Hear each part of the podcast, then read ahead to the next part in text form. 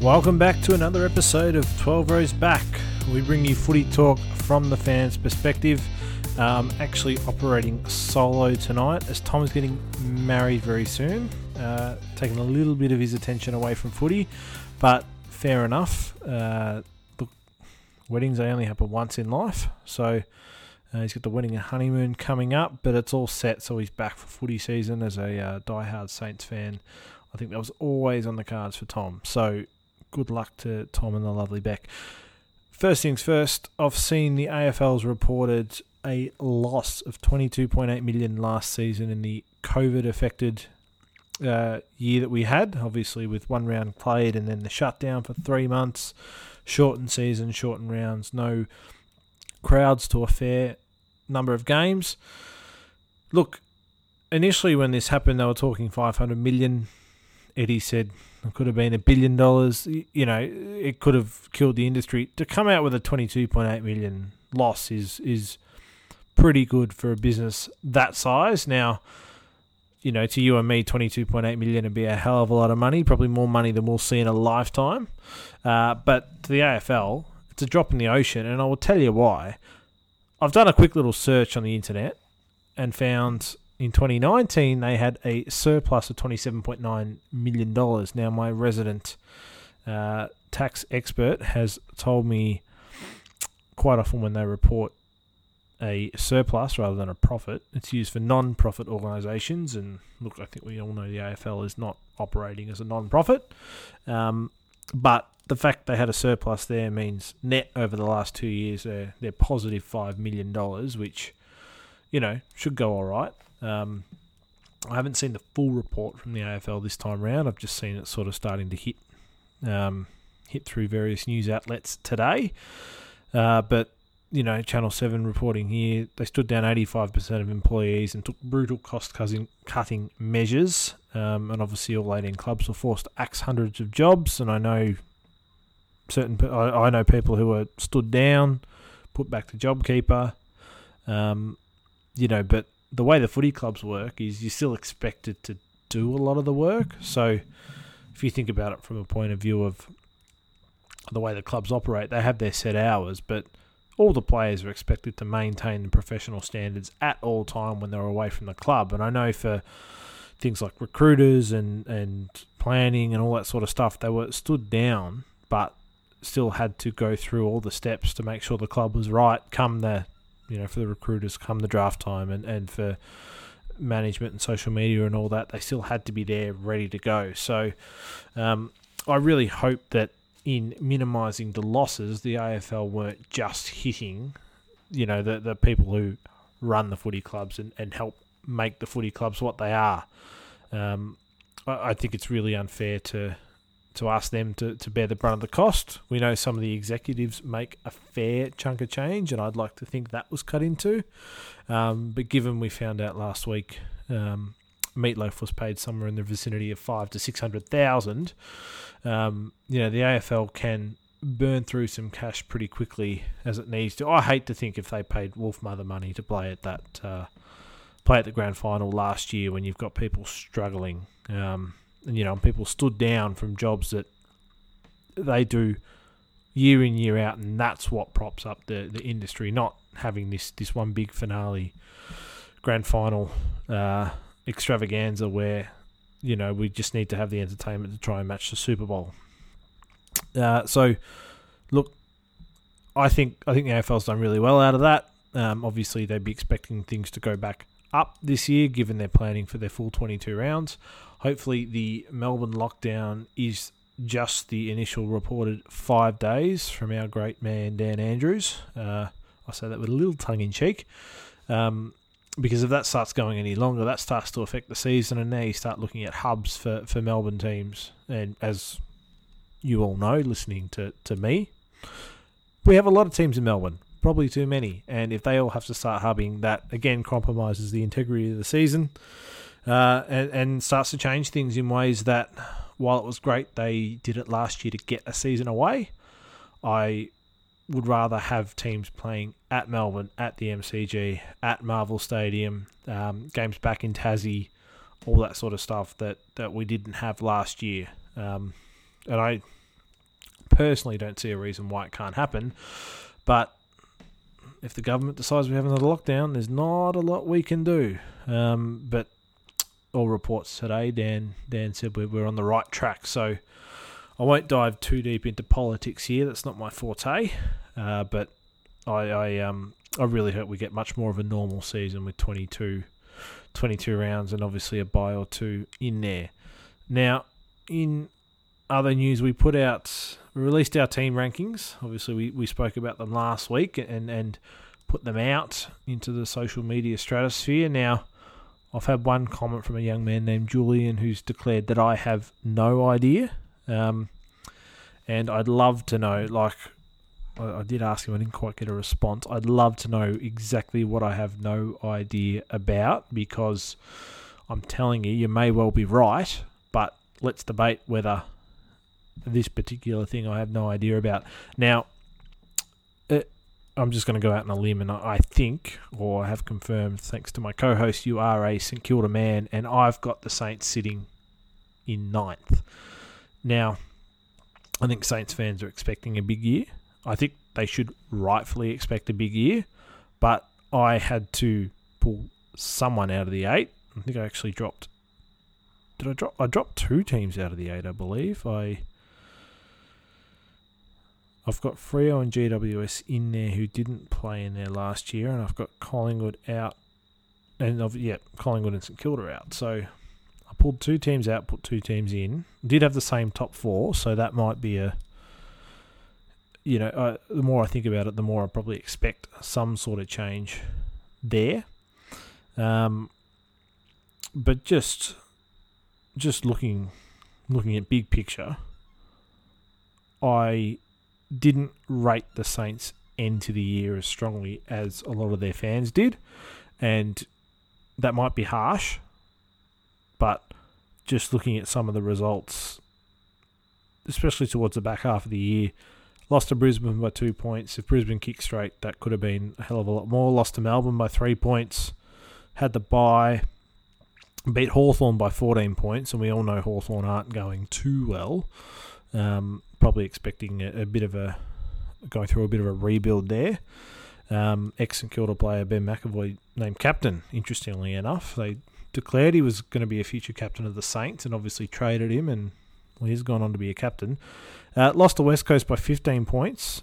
Um, that was played in Brisbane, where West Coast have a look a terrible record. Um, and then belted the Giants in the last round of the year, where the Giants were sort of just about done. Um, and obviously did well, beat beat the Dogs in in the first final there at, at the Gabba, and, and lost to the eventual premiers Richmond. So, look, I just thought they started running out of steam towards the back half of the year and if you're playing a 22 round season, you're dropping out of the eight. Like, if that form continued, you start dropping out of the eight. You can't you get get to play a final. You start pumping yourself up, and and things sort of change with that reset, especially with that unnecessary bye before the first week of the finals. So, look, I, I guess to put a caveat on it, we've had to slot every single team into a spot on the ladder. Really hard to do. Like, really hard to do. And if you look at that, how many do you expect me to get right? Like 100% right in their position. If I've got four 100% right, I'd say I'm doing pretty well. If I get six to eight, I'd be doing exceptionally well and probably should have had a little wager there. Um, and I should probably say I could see the Saints finishing between that five and eight spot and playing finals again this year. Um, I've just put it together and had them out. Now, I think putting Freo in was potentially a bit of a stretch. I just really liked what I saw from Justin Longmuir and the team up there uh, last year, and, and to get some more games into some of the youngsters, I, I think they're going to be a side on the improve. And I put GWS in the eight purely because they just still have too much talent on that list to stay down. Um, but ultimately, that's a lot of guesswork. I'll be the first to admit it. I stand by my rankings, absolutely stand by my rankings, and I would be in the first week. I'll be betting like those rankings are the current ladder positions. So um, I've got Port right up there and North way down, so I'll be having a little something on Port. And I'd also look at having a little something on the Bombers. Now, I've got the Bombers and the Hawks right around the same ranking. You could probably split them in my head, uh, but the Bombers are 225 outsiders and the Hawks are favourites, and I just can't believe. I just see it as a, a it could go either way game, so take a little bit of value there. Uh, now, one of the more interesting rankings Tom had in his list was having the Cats down sitting seventh on the ladder. Now, in case you live under a rock, they have recruited arguably the best key forward in the comp in Jeremy Cameron. Added Isaac Smith for a bit of run on the outside, and, and from my Roo boys, they've added Shaun Higgins, who is just a classy individual. So, from my point of view, I had them ranked as top because they have they were right there last year, and they've added three absolute star players. They could be all finished within 18 months, but I still think they've all got at least this year of footy left, and that's what the rankings were based on. Um, I think far too often in this competition and in this day and age, we look to the future, and you've got to be looking to the future and the kids and all that stuff. And look, the flags are that bloody hard to win. If you can get yourself in the position Geelong have, you might as well load up and try and grab another one. Um, I, I can say I thought they were very easy to win in my youth because North Melbourne obviously had a great period through the 90s and uh, we ain't seen much since. So uh, I really commend Geelong and, and I think Tom was barking mad having them at seventh. Having said that, you look at the injury report and Jeremy Cameron's got a hamstring complaint that he should be right for. Dangerfield's been going back and forth from Adelaide, I just read. Uh, Mitch Duncan won't be playing round one, so injuries could derail them 100%. Will it be enough to derail their season to the point where they're just barely scraping into the finals like that? I doubt it. Uh, I've always maintained Geelong, while it's great to be able to play your games at Skilled Stadium, it is one of the, sorry, GMHBA, sorry, sponsors. Um, obviously, they don't sponsor us, but we try and get it right here. That's the biggest false economy in the AFL in terms of home grounds because Geelong get to play down there and they play it so well. And, and you know, imagine being Brisbane, flying down. It's a two hour flight. You've got to get to the airport, stop, fly down, get off. Then you've got to get on an hour bus that might take you an hour, hour and a half to get down to the ground. It's a fair trip. Um, but come the finals, they don't ever get to play a final down there. In fact, they finally got one and Freo rolled them. So to to have this home ground where you play 11 oh, sorry, they play about 7 to 8 games and they've got 3 at the, the MCG which baffles me. But anyway, uh, they pl- they play these games down there. They're never going to get the home final down there, but they might win an extra two games through the year because they played down there versus at the G or at Marvel. And there have been years, sort of in the last sort of five, six, seven years, where they've won 14, 15 games, but really they were only a 12, 13 win team. And they've got found out in the finals. And uh, it's gone against Chris Scott's finals record, which I mean, I guess is fair enough, but they're not. Uh, they weren't the Geelong of 27 to 2011, where you just expected them to win, win comfortably, and, and it'd be really tough to get even close to them. So I really think Tom's gone out on a limb there, but injuries can derail any team, absolutely any team. Uh, now, speaking of injuries, that is just about the only real significant news that can be reported out of a football club at this time of year. We've all heard that he's flying, he's had the best preseason yet, you know, he's killing it in the time trials, and all that stuff means diddly squat. But injury reports can make or break a season at this point of the year. Um, I, I really rate Sydney I think Sydney did a lot of things right last year, but got a lot of games against the youngsters, and I think they can continue to build on that, and they really needed to. They've had a little bit of turnover in the list in terms of the older players, but if Buddy plays and plays well for the year, I can see them playing finals. I just don't think he's going to get his body right, and it sounds like he's in doubt for round one. Now, this report's a few days old, but he suffered a minor setback on his road to recovery he hasn't been seen at senior level since round 23, 2019. Uh, look, you are what you are, not what you think you might be. And unfortunately for Lance, he's just at that age where he's having a lot of soft tissue injuries. And I hate to say it, but it looks like his career is done. His career as an explosive uh, key forward, best forward of the modern era for mine, really, since you know the big names of Lockett, Dunstall, Ablett in the nineties. But he got to 300, and I, I look he, I hope he gets back on the park and plays some games this year. He won't be at his brilliant best, but if he's on the park, you have to have a defender behind him and in front of him, and that is sometimes that's all you need in a key forward. No, there have been plenty of forwards, you know.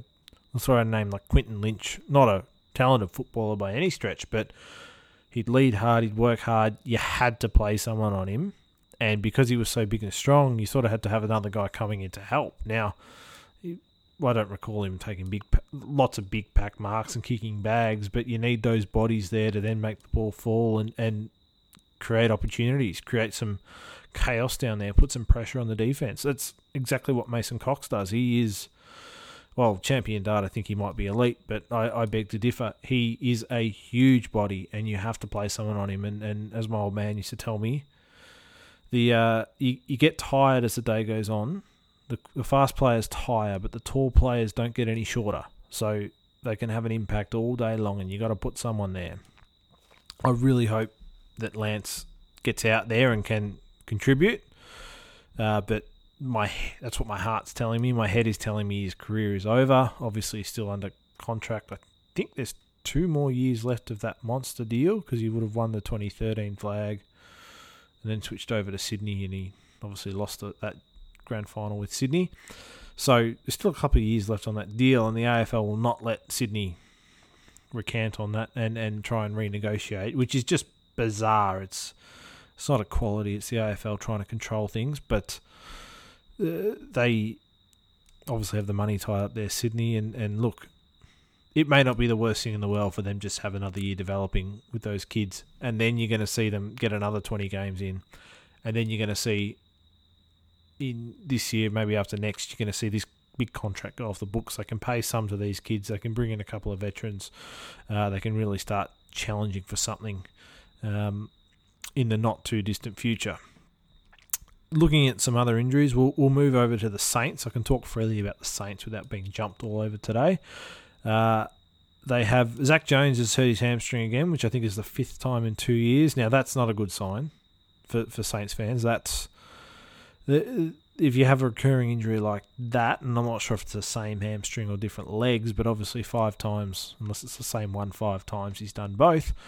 Uh, that's really going to impact your ability to have a really strong season. And I thought he was a great addition to the Saints when they picked him up.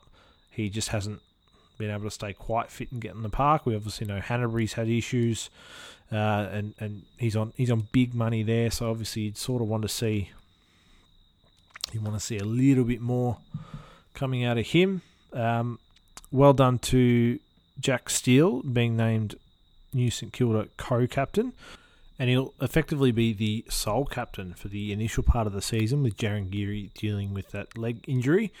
Uh, look, it's a good honour for, for Steele. He was obviously the best and fairest winner last year, All Australian, had a great year, um, and was voted in by his peers effectively players in St Kilda's broader football department voted on the leadership group, and from there, they took their recommendations to the board. And, and I, I don't think the board's really ever gone against the, the playing group's decision in, in that sort of instance. But uh, I think I think it's a positive step for the Saints. Jarryn Geary is probably not going to be playing for too many more years, and Jack Steele was an out and out star last year. Uh, should be really proud of the year. I hope the captaincy, he takes it in stride and just adds to his already impressive game. Uh, but I, I hope it's not one of those situations where the player gets the captaincy and is burdened by it and, and suddenly has to worry about all these other things, which I don't think it will be, but it's just something you sort of need to consider at times with these things. Um, there was Travis Boak was probably a good example of he was named captain of Port, and he, he was a great footballer. And then he just seemed to not be at his brilliant best. And the captaincy's obviously gone, and he was well, he's right there in the finish with the Brownlow last year. So I think uh, I, I think it can have a negative effect on players, but in this instance, I don't think it'll be too much of an issue. Now, I want to just shift the focus to Hawthorn here. Now, Jack Gunston is still de- he's dealing with a back issue with a bulging disc. Uh, the typical recovery is four to five months. This was reported back in December, but it takes round one off the cards, and most likely probably the first four, six, eight weeks of the season. You don't want to you don't want to rush anything back when you're dealing with the back. It's uh, something you got to get right, and if you get it wrong, you can be in for a world of pain, lifelong pain. Sicily's recovering from the ACL. We won't see him for a while, and Patton's taking some extended time away from the club. They're three pretty big figures in terms of the structure of a football team, and I don't know who Hawthorn really have who can step up and really perform. There's obviously going to be a good opportunity for a few youngsters there, but I mean, Sicily was he has games where he looks like an Australian. He has games where he looks like a bit of a peanut. But overall, he, he's a really solid player for them. Gunston's been doing it for years, and Patton, while being plagued by injury, is still a key component to that Hawthorn side. Who, let's face it, is not so much rebuilding, but Oh, they're on the decline from their, their golden era, and they need new players coming in, not these players going out. They need the, these players in there while the youngsters are coming in to sort of learn off them, not take the mantle straight away. So it, it'll be interesting to see what Clarko does. I know he'll have something up his sleeve because he is a genius, but you can be as good as you can be the best coach in the world. You suddenly can't pull talent out of your, backside, and and I'll take it back to last week. You go across the Nullarbor to the US of A and, and the Patriots. Bill Belichick widely regarded as the best coach in the history of football. They're talking about him like he's some chump because Brady's gone and won a Super Bowl with another team. Uh, so he doesn't have the talent there. Partly his fault for being the GM as well. But what's he supposed to do? He can't just coach a bunch of no hopers to the to the title. So I think uh, I think as good as Clarko can be, he may not be able to do much about this he will get them over across the line in some games where he'll, he'll, pull a trick out of his hat and, and catch some of the teams with a lesser coaching staff offside. But I don't think he's necessarily going to be able to make them fly up the ladder. Uh, where else can we go? We've got Charlie Curnow had knee surgery in November. We're not thinking he'll be back at all for half, if not all of the season. That that's a big blow. They're talking about Carlton for the eight now, they won a lot of games. They showed a lot last year under my man David Teague, the Teague train. I don't know if their additions of Zac Williams and Saad necessarily push them straight into the eight. I think they'll need a lot of improvement within if they're going to take that step. I think the ability is there, but I think they need a little bit more in and under work around Paddy Cripps, who is for all intents and purposes, an out and out star, and yet he's still doing it all on his own. So uh, they need more diversity in through the middle. He needs to be able to sneak forward, needs to be able to sit behind the ball for, for patches to A, alleviate some pressure on him, and B, when you're in a final, when you when you're playing in those big moments, very rarely does a player come in and just dominate from start to finish.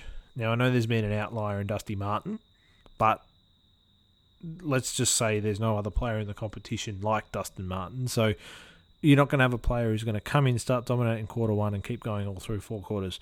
You have players who have absolute blinding purple patches, and what you need is a player to come in and do it for the first quarter, and then someone else is doing it through the second quarter because everything changes and teams adapt.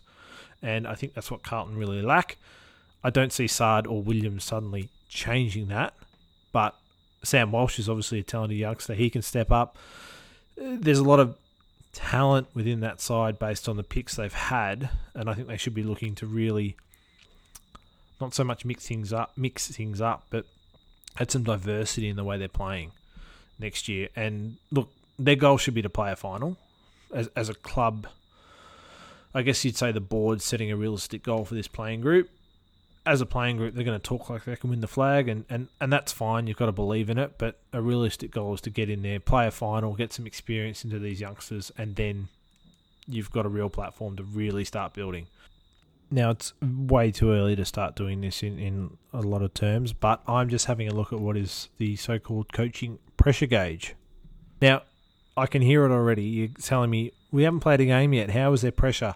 My word, there is pressure on coaches. Now, I put together a list three or four weeks ago, and that was more based on uh, past performances, where they're at in their contract, where the club's at from a list point of view in terms of are they rebuilding, have they got some young talent in, where are they sitting, and at the time I had Leon Cameron and Simon Goodwin as like there's pressure building. They need a quick start to the year, or they they could just be gone ski by round eleven, and I've gone on record as saying I think simple Simon Goodwin will be out as Melbourne coach by about round 15 16 this year. I've got to throw Nathan Buckley now into that because obviously when he got the job, Eddie had orchestrated this master plan of having the handover and, and Malthouse will just ride off into the sunset, And will hand over to Buckley and he's a student, become the master and all this sort of stuff. And, and that really got turned on its head when Malthouse won the 2010 premiership and went back to the 2011 grand final and it's like, all right, see you later.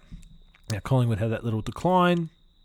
Buckley really turned over the list, got the players in that he wanted, got them back to the grand final. They've had injuries, they've had a few other things. They won an outstanding, played an outstanding game last year and beat West Coast in a final over there, which I think everyone had written them off for, and then they came and got absolutely pantsed against Geelong. Buckley was Eddie's boy. Eddie handpicked him. Like, obviously, Buckley's champion for the Collingwood Football Club and, and will be remembered as such. But Eddie went out and, and made this happen. Eddie's gone. And it may not happen straight away, but the whole board who sat there with Eddie, they should gradually be turned over as well if Collingwood are serious as a club about dealing with the issues that have been raised, which I don't need to go over any further. If that's the case, if Buckley's not performing, he's being turned over with the board. So if he's performing, no one's going to bat an eyelid at it because it's the way this league works. As as bad as it is to say, if you're performing on the field and you're getting results, all the other stuff can be overlooked to a point. Now, Jason Akermanis is probably a good example. Playing early 2000s at Brisbane, winning at Brownlow, he was doing all sorts of stupid stuff, but he was performing on the field and the team was going really well.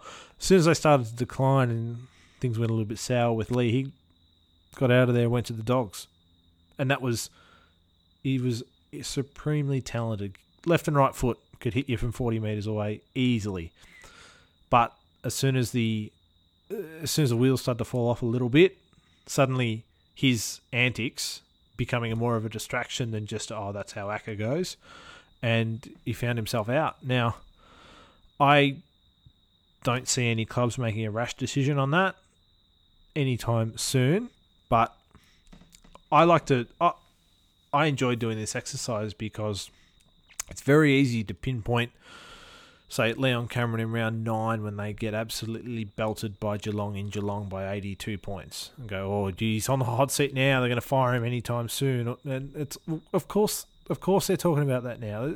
It's easy to point out that coach is performing poorly now.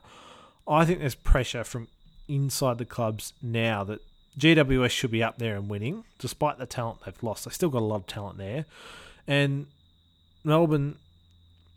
Like, we can go over the history here. You had Dean Bailey, and you had two years where you finished just outside the eight, but you weren't going. You weren't rebuilding quick enough, so you sacked him and brought in Mark Neeld, and and someone should have fallen on their sword in the selection panel on that because they couldn't have got that decision more wrong. And within weeks, uh, uh, it might have been one year later, Mark Neeld was talking about the rebuild of the rebuild when they lost by 130 points to Essendon in round two. And then they got rid of him, and then they had to bring in Paul Roos and do a full rebuild and then start again. And Roosy stayed there for, what, three years? Handed over to Simon Goodwin, and they've just been, you've just you've leveled out. Unfortunately, there's some real talent there. Petracca could be he could win the Brownlow medal this year. He'd be one of my top picks for it. Max Gawn, best all round ruckman in the competition. I think from every from his tap work to his work around the grounds to his marking. If he just kicks some more goals, you know, his goal kicking seems to let him down on occasions, or is it that we remember some of his misses because they were in key moments?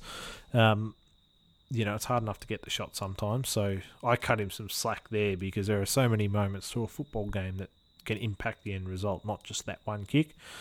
But I I really think there's pressure built there, and as a look from the outside as a fan, if you're not playing finals this year, I'm wanting a new coach. I'm, I'm moving him on. Um, as simple as that. Uh, it's hard to make those calls but that's just the way I see it, unfortunately. I can't see any coaches under too much other pressure. Uh, I think there's going to be questions at the Dogs if Bevo doesn't really have them firing after bringing in Treloar and doing everything else because I think there's a lot of talent on that list. They just fluked that 2016 flag with their little uh, dinky style of handball slash throws and, and everything else. Uh, I think Stewie Dew needs a big year. I don't think he's necessarily going to be fired, but they seem to start out hot the Gold Coast and then just wheels fall off, and, and you don't think much of them after about round six or seven. Uh, so there's sort of a couple of the others. The rest, I don't see too much pressure. Uh, I don't know about Ben Rutten and Essendon. Uh, sometimes the Essendon fans can be completely delusional, uh, and want more and more and more. I think this year they're sort of a bit more accepting of look, Daniher's gone. We need to plan for our time without him now. It's not a case of we've got Daniher. If he can just get back and we can get in some form, we can string some games together and play finals. That's out of the question. And I think they might not so much accept they're not going to win as many games, but be a little bit more understanding if things go that way. And uh, I think most of the other coaches are either senior enough or had a good enough year last year that you'd be mad if you decided, look, we're going to get rid of them, uh, or, or we're going to look at moving on. So I'm going to keep an eye on this and, and sort of stay with it over the course of the year and, let you know when the pressure starts building. Not, I'll probably still tell you, but not after they lose by 90 points in a game that they should have won clearly. And and the questions are being asked in the media, and it's doom or gloom all through SEN and talk back all day.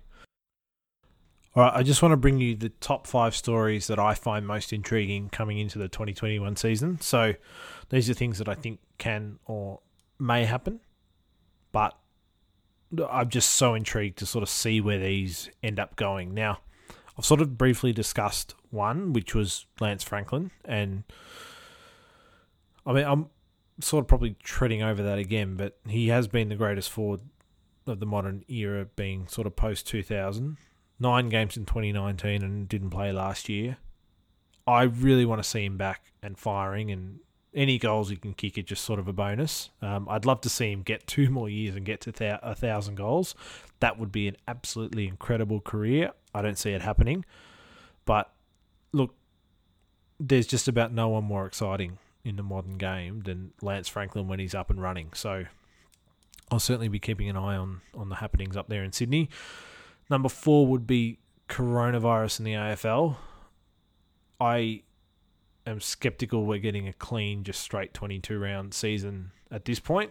Uh, I expect some cancelled rounds or some shifted games at some point, uh, with another festival of footy sunk in there somewhere, probably in the middle winter months, sort of July, you know, sort of June, July, August, where you sort of hub some teams up in Queensland and get through, you know, in three weeks, get through four to five games per team. Uh, given what's just been happening in Melbourne, I do not know where round one sits. I expect us to come out of this lockdown and everything to be fine, and then round one to go ahead, but you just don't know at this point. It's going to be a talking point through the year, mainly negative stuff, unfortunately, but it's the reality reality of the world we live in at this point. Uh, whatever you're doing, you've got to factor coronavirus into it. So uh, I just I hope we just get away the 22 games and plus finals. If I have to extend through to October, I don't think there's any objections. I think it ultimately worked well for the league, finishing a little bit later, but it does put pressure. Then getting your draft in, then getting this in, then getting your your preseason training. Um, probably a topic for another day, but I'd look at if you're finishing in October, you know, right before that sort of Melbourne Cup time here here in Melbourne, you have your draft, you do everything by December. Players don't have to come back to training till Jan second. Like let's let's give them a bigger break. Let's not put so much wear and tear on these people. Like they're people, they're not machines, they're not robots. They are people, and give them some time off uh, from being a full time twenty four seven professional. It's different. I just see it a little bit differently to, to the regular, the average Joe, where yes, I work full time, but I finish at five o'clock. I knock off. I don't work on the weekend. Whereas these guys are traveling, they're doing all sorts of stuff. I think they deserve that time off. And I don't think the extra training in at the club is actually going to help the teams. It might be radical. If I was running a team, I'd, I'd try and work out a way to, to sort of move that on. Now, number three, I want to see what Brisbane do this year. They it was sort of I reckon they've been everyone's second team for the past couple of years. Given they were they had to go home five, they were down on their luck. They couldn't bring anyone in. Suddenly, Chris Fagan's gone up there and just absolutely turned that club around. I could not speak more highly of him, and I'm really glad North nabbed David Noble from up there. I'm hoping he can do something similar.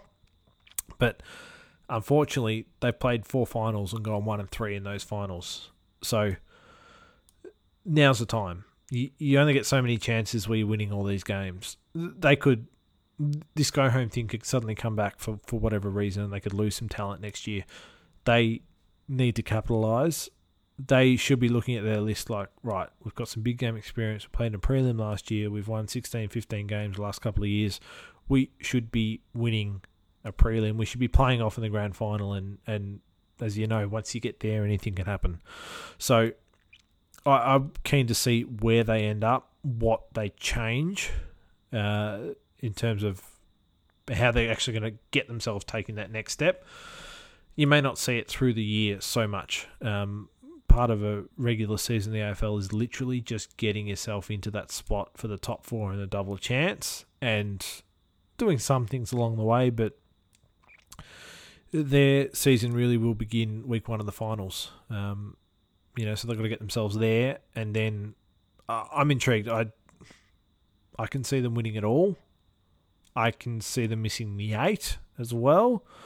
Um, I got to respect the last couple of years, which is why I did have them in the top four. But I can see a scenario where they just don't click and don't mesh and, and drop right off. Uh, it's footy. That's what happens. Number two, and we're starting to get to sort of the top teams of the of the, the comp. Geelong, they are all in. They sat down and they sort of looked around the table and gone, "Oh right, yeah, no, we just just got beat beat in the grand final, Richmond. That hurts. That hurts. All right, let's get every single chip we have. I reckon they've got every single penny in the town of Geelong, and they've just pushed their chips to the middle of the table and said, "We are all in. If you can beat us, good on you." But we've traded three first round picks for Jeremy Cameron, stuffed the draft. You know, it served us so well over the years, and now we're going to give a giant middle finger to it and just we'll bring in Jezza. Mind you, they had the extra picks from the a couple extras from the, the Kelly trade. They've brought in Isaac Smith, who isn't getting any younger, but great outside runner, and Shaun Higgins is in the same boat. Classy footballer, but uh, he's not. He's he's on the he's on the back half of the back nine, you would say, in terms of his career. I think they'll win the flag. They'd be they're my pick preseason. They're my pick right now. They're going to win enough games. They're going to win 16 games. They're going to be top two. They've got the firepower to beat every team in the competition. Health is obviously the biggest caveat, but if Dustin Martin's hurt last couple of years, the Richmond win the flag? Probably not. So, you know, if wishes were fishes, you know, it, it goes without saying that if, if, if doesn't matter here but health health can derail anything. So Geelong are, I think they're the team to beat. They've got to again do the work. I don't think Gary Ablett is that big of a loss on the field. I think spiritually, yes, but in terms of actual on field performance, I think you can get someone to play 80% of that.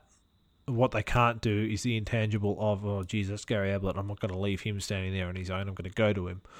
That sort of stuff can't be replaced, but Jeremy Cameron, you got to put someone, you got to put someone on Hawkins and got to put someone on Cameron, and then you got to have someone else ready to come in and help because they're just two man mountains. That's four defenders. You ain't, you only got six at the first centre bounce, so uh, Geelong small forwards first goal. That's where I'm in every game Geelong go. I'll be having a little something on one of those Gryan Miers types, you know, who are sitting up forward and just they're just going to crumb these these um these inside fifties and, and just kick snags. So uh, Geelong should be right there in the finish. We'll see who's right on that. We'll revisit. We'll definitely revisit Geelong, depending on where they finish. Whether Tom got it right calling seventh or me first. They'll probably finish fourth, playing a prelim, and, and we'll see. But we'll definitely revisit that. Now, number one, pains me to say this. I really enjoyed the 2013 to 2015 era Richmond, where they finally got to the finals and just laid donuts. But will Richmond go down as the greatest team of the AFL era? If they win this year, it is very difficult to argue otherwise. That is four flags in five years, three in a row as part of that. I can certainly see a scenario where they're winning it all. They've got Dusty, whatever he's doing, he's just comes out in finals and plays big games. I've never seen anything like it in the AFL. So if if Richmond can get it done, I, I find it hard pressed to argue that it's Hawthorn and Brisbane. Now, people might say Geelong, but Geelong never went back to back, and that's hard to do, but they never did it. So I, I pegged them back a rank for that. Brisbane arguably could have won four in a row if they were allowed to play a preliminary final at home in 2004, where they deserved it. But it didn't. They lost the week after against Port at the MCG, so they won three in a row, but Richmond could win four in five years Like, you understand there are clubs like mine who have won four in well, we're closing in on hundred years in the AFL. There are other clubs who have won less. Like four in five is amazing. And when you think about how much of a basket case they were, sort of uh, late 2000s, early 2010s, even when they played those finals, gee, they carried on and they lost to Richmond who finished ninth, and then you know, Cotchin kicked into the wind against Port, and that was all she wrote. And then they played us, and they played us the week before, and Brad Scott rested half his half the team, and we were still within a couple of goals at half time. They blew us out of the water, and then we came back the week after and belted them. And then suddenly they fell out of the eight. The board did a full internal review and decided, no, Dimmer, you're our man. Your coaching staff's gone. We're going to come in and replace them but you're our man. We're sticking with you, and they went on and won the flag the following year. I, it was amazing. They seemed like a basket case of a team where and I've seen it happen. They get some talent in, and they finally make the finals, and then they think, "Oh well, we've made the final. We're just going to take that next step," and they never do because they just don't really get what it takes. And I thought that was Richmond, and I read it wrong. And and if they win four and five, the talk will start of the best team of the modern era. The I call it the AFL era, nineties onwards, and I say yes, they are if they win the fourth. If they've only won three in four years, that probably comes back to a to the the discussion of Brisbane Hawthorn, and I would say the other teams winning three in a row is a bigger feat. Hawthorn obviously have the 2008 flag, but that's what six years removed from the 2013 the next one. So almost two different teams in a way, given that the rate lists change. But this discussion will start happening when Richmond are playing in a preliminary final. Or you know, oh, this is how this is when we're going to put on the agenda. Well, I'm putting it on there now, so keep that in mind when when everyone else starts talking about it. We talked about it first here on 12 Rows Back. That brings us to a close here on episode two not quite the same without my good running mate Tom. Uh, good luck on your big day again, Tom. Uh, and you can save that 13 point plan as to how the Saints are going to win the 2021 and 22 flags for a later podcast episode. Uh, thanks again for listening. If you can follow uh, follow the podcast leave a review on iTunes. Uh, follow us on social media at 12 Rows Back, Instagram, Twitter, Facebook, anywhere you can find us. Uh, we'll be engaging a lot this year, putting up some content, uh, doing polls, all that sort of stuff. So if you've got the time, please give us a follow. Uh, love to interact and hear your thoughts on our lists. Um, basically, anything footy related or even general sports. We just love talking with the fans, with other people about the great game. Uh, stay safe and have a great week.